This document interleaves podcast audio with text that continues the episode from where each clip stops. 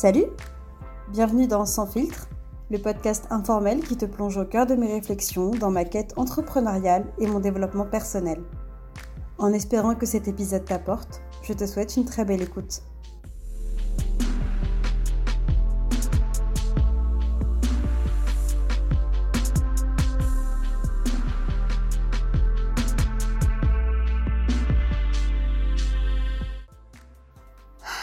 J'en vois ou j'en vois pas allez, j'en vois. Salut, est-ce que t'es dispo? Besoin de te parler d'un truc. Voilà, envoyé. Ouais, bon, au pire, t'es quoi? T'écouteras quand tu pourras. Coucou Bon alors je suis dehors. On est dimanche. On est dimanche 12 septembre je me suis tâtée à faire cet épisode, je me suis tâtée vraiment à me dire ok est-ce que je le fais, est-ce que je le fais pas, est-ce que c'est trop tôt pour le faire ou pas. Et je pense que si euh, l'envie était là, c'est que c'est pour une raison et que ça fait partie de mon process, de mon process de, guérison en fait tout simplement. Euh, et que j'ai envie de le documenter. En fait, je pense que j'ai envie de le documenter aussi pour pouvoir avoir l'occasion finalement euh, dans quelques mois, euh, quelques semaines peut-être, quelques années, pouvoir réécouter ça.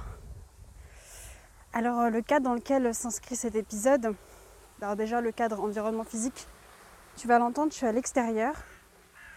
Il y a des oiseaux, il y a des gens qui courent, il y a, il y a des bruits quoi il y a des bruits et il y a ma voix.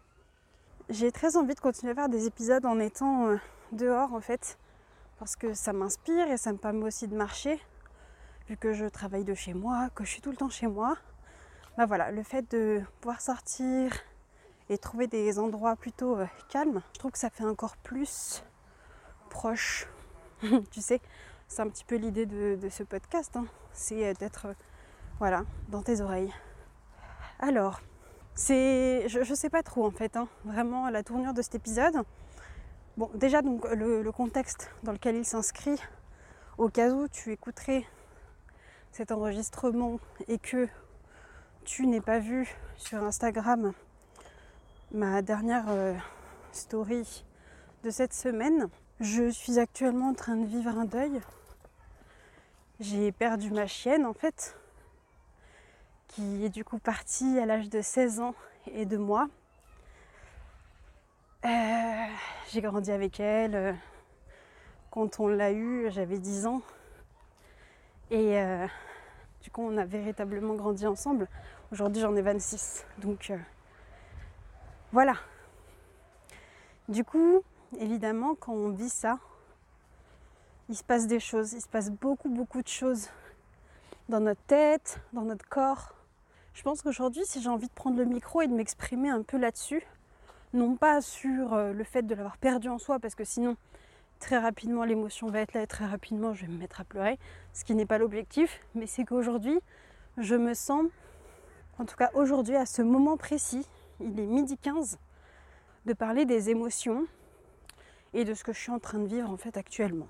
C'est pas pour me mettre dans la difficulté hein, que je le fais, je pense juste que vraiment que ça peut euh, déjà m'aider moi, mais aussi que c'est quand on est vraiment dans un moment difficile ou dans un moment challengeant que je peux m'exprimer sur des choses que je vis.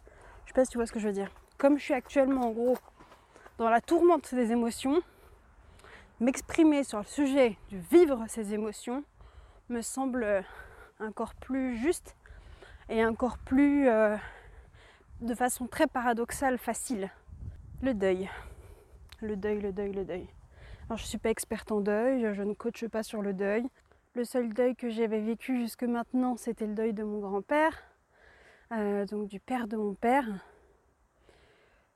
qui n'a pas la même mesure hein, que celui que je suis en train de vivre aujourd'hui. Parce que, euh, si on est totalement honnête, je, suis plus proche, j'étais plus proche de, euh, de ma chienne que de mon grand-père, que je voyais très très peu. Mais toujours est-il que dans ces moments-là, il y a vraiment des choses intéressantes qui se passent et qui en fait nécessitent, je pense, d'être portées en lumière. Je ne suis pas sûre que beaucoup de personnes arrivent à s'exprimer dans ces périodes-là. Euh, je ne suis pas certaine non plus de savoir comment le faire, comment expliquer les choses. Mais en tout cas, j'ai envie d'essayer. Quand on vit la perte de quelqu'un qui nous est cher, on passe euh, par différentes étapes. Voilà, c'est les étapes du changement, les étapes du deuil. Alors de base, ce sont les étapes du deuil qui sont ensuite adaptées pour tout changement au final, où on, voit vraiment qu'on vit sans arrêt les mêmes étapes, à quelques différences près. L'idée là que j'ai juste aujourd'hui, c'est de, de partager ce que ça fait vraiment que de se laisser vivre ces émotions. On vit dans une société où évidemment on ne nous apprend pas à le faire. Vivre nos émotions, c'est un peu tabou, c'est pas bien vu. Et là, je te parle tout autant d'émotions euh, très désagréables et très tristes que d'émotions très agréables et très positives. Je pense qu'on a tous déjà toutes entendu ça. Euh, arrête de pleurer, ou alors euh, faut pas pleurer en public. Et puis aussi dans l'autre sens, ne montre pas trop non plus ta joie, tu vois, exploser vraiment de joie, sauter de joie, etc. C'est pas des choses non plus dont on a l'habitude de vivre et qui sont valorisés, on va dire. Aujourd'hui, je me sens euh, évidemment là, les derniers jours qui se sont passés, parce qu'elle est, elle est partie mardi, euh, ont été effectivement euh, teintés de façon assez opaque, si je puis dire, d'une émotion très forte que je pense que c'est l'émotion que j'arrive le plus à détecter. Cette émotion, c'est la tristesse. Et la tristesse maintenant, j'ai appris à la vivre et j'apprends encore à la vivre. Tu sais, moi je me suis toujours dit que euh, l'émotion qui pour moi est la plus... Euh, c'est d'avance rien que d'y penser à cette émotion, ça me, ça me bouleverse. Effectivement, c'est la tristesse et même le deuil. J'ai très peur du deuil, j'ai très peur de la mort, j'ai très peur de vivre sans les gens que j'aime, j'ai très peur de laisser les gens que, j'aime vivre s'il m'arrivait malheur. Et euh, du coup, bah là, le fait de le vivre, c'est une expérience en fait. C'est aussi une expérience de vie tout simplement. Et on apprend. On apprend en étant dedans. Encore une fois, c'est une preuve que c'est quand tu es dedans, dans la situation, que là en fait, tu commences réellement à apprendre. L'école de la vie, en fait, tu vois.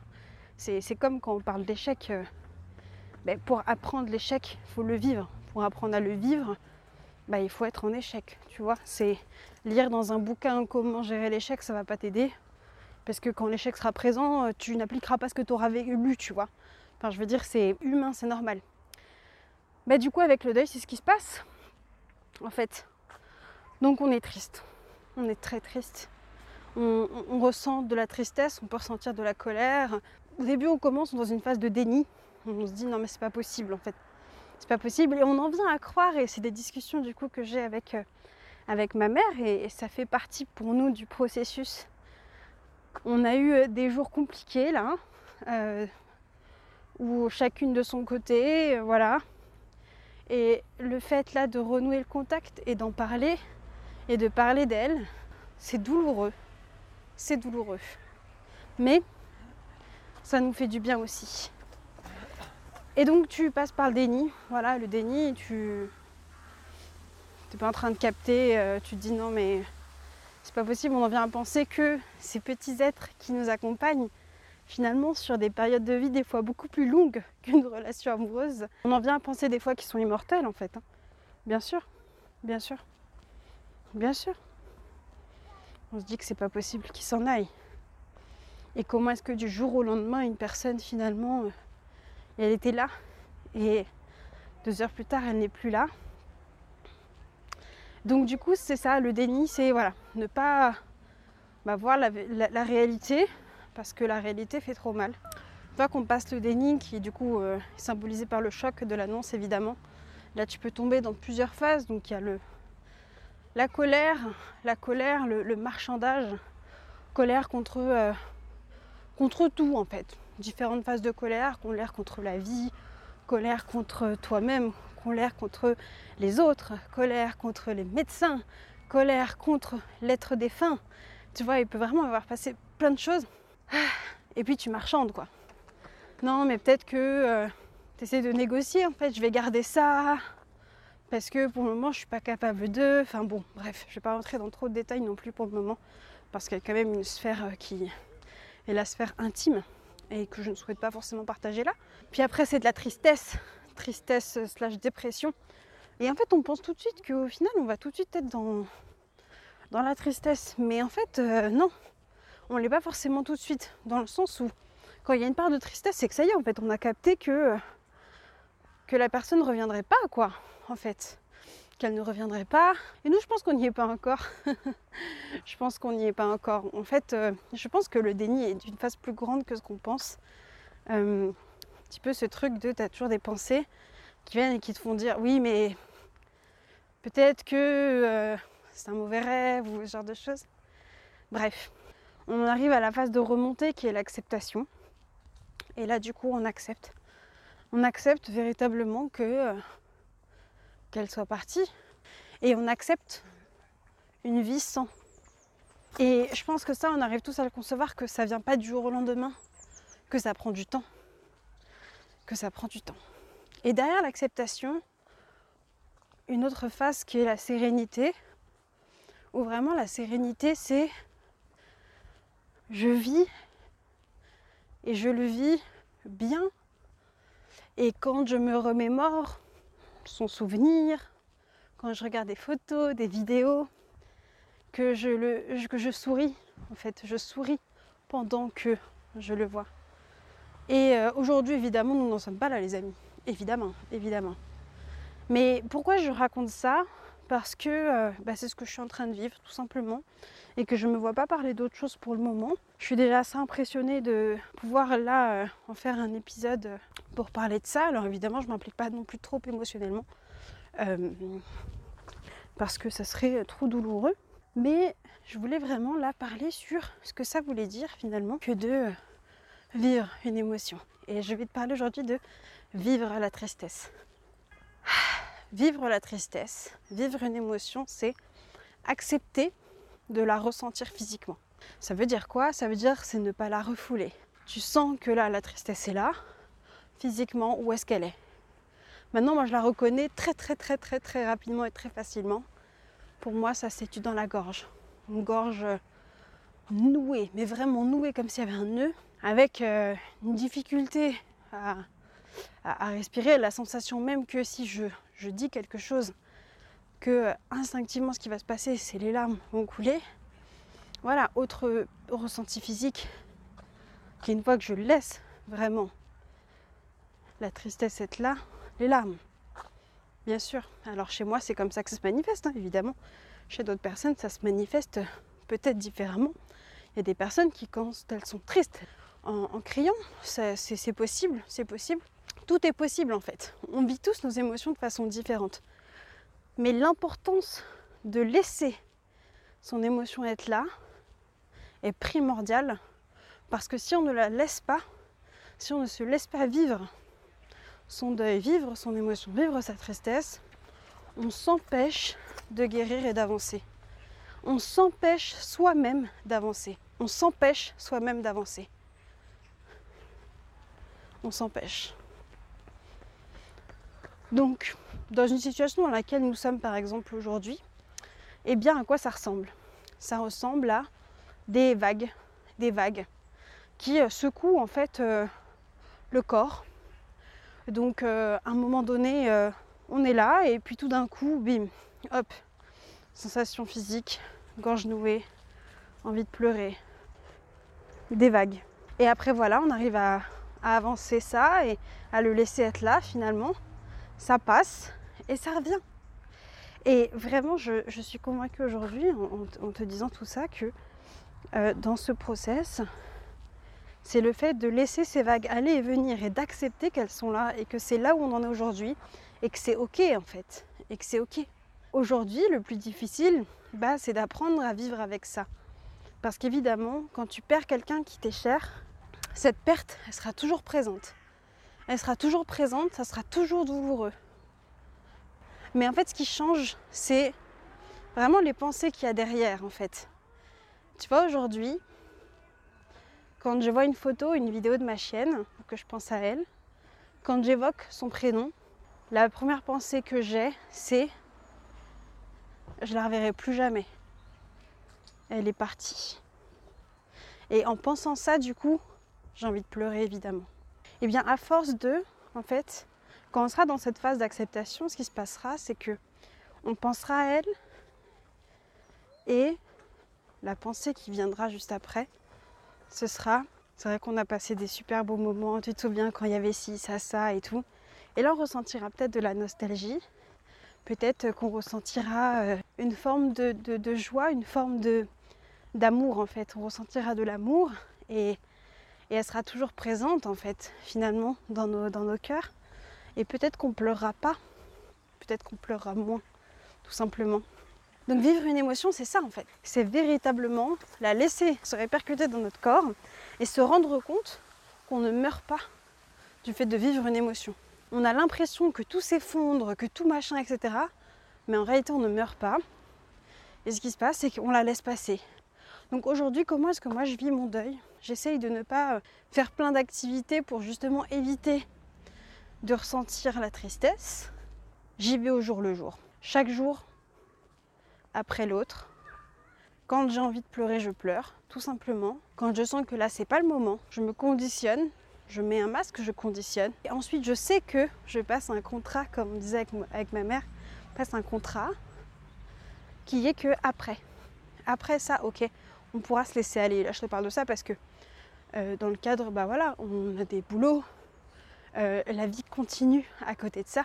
Et les gens autour de nous, bah, attendent aussi des choses de nous forcément, c'est ça. C'est je mets un masque, mais je sais qu'après, j'ai le temps que je me donne. Je me laisse ce temps pour du coup être là et peut-être pleurer si j'en ressens le besoin. Voilà à quoi ça ressemble. Une autre chose que je fais du coup, c'est euh, la seule activité, je pense que là j'ai envie de reprendre, que je reprends en fait, euh, parce que je te fais ce vocal euh, juste après l'avoir fait, bah, c'est que je fais du sport.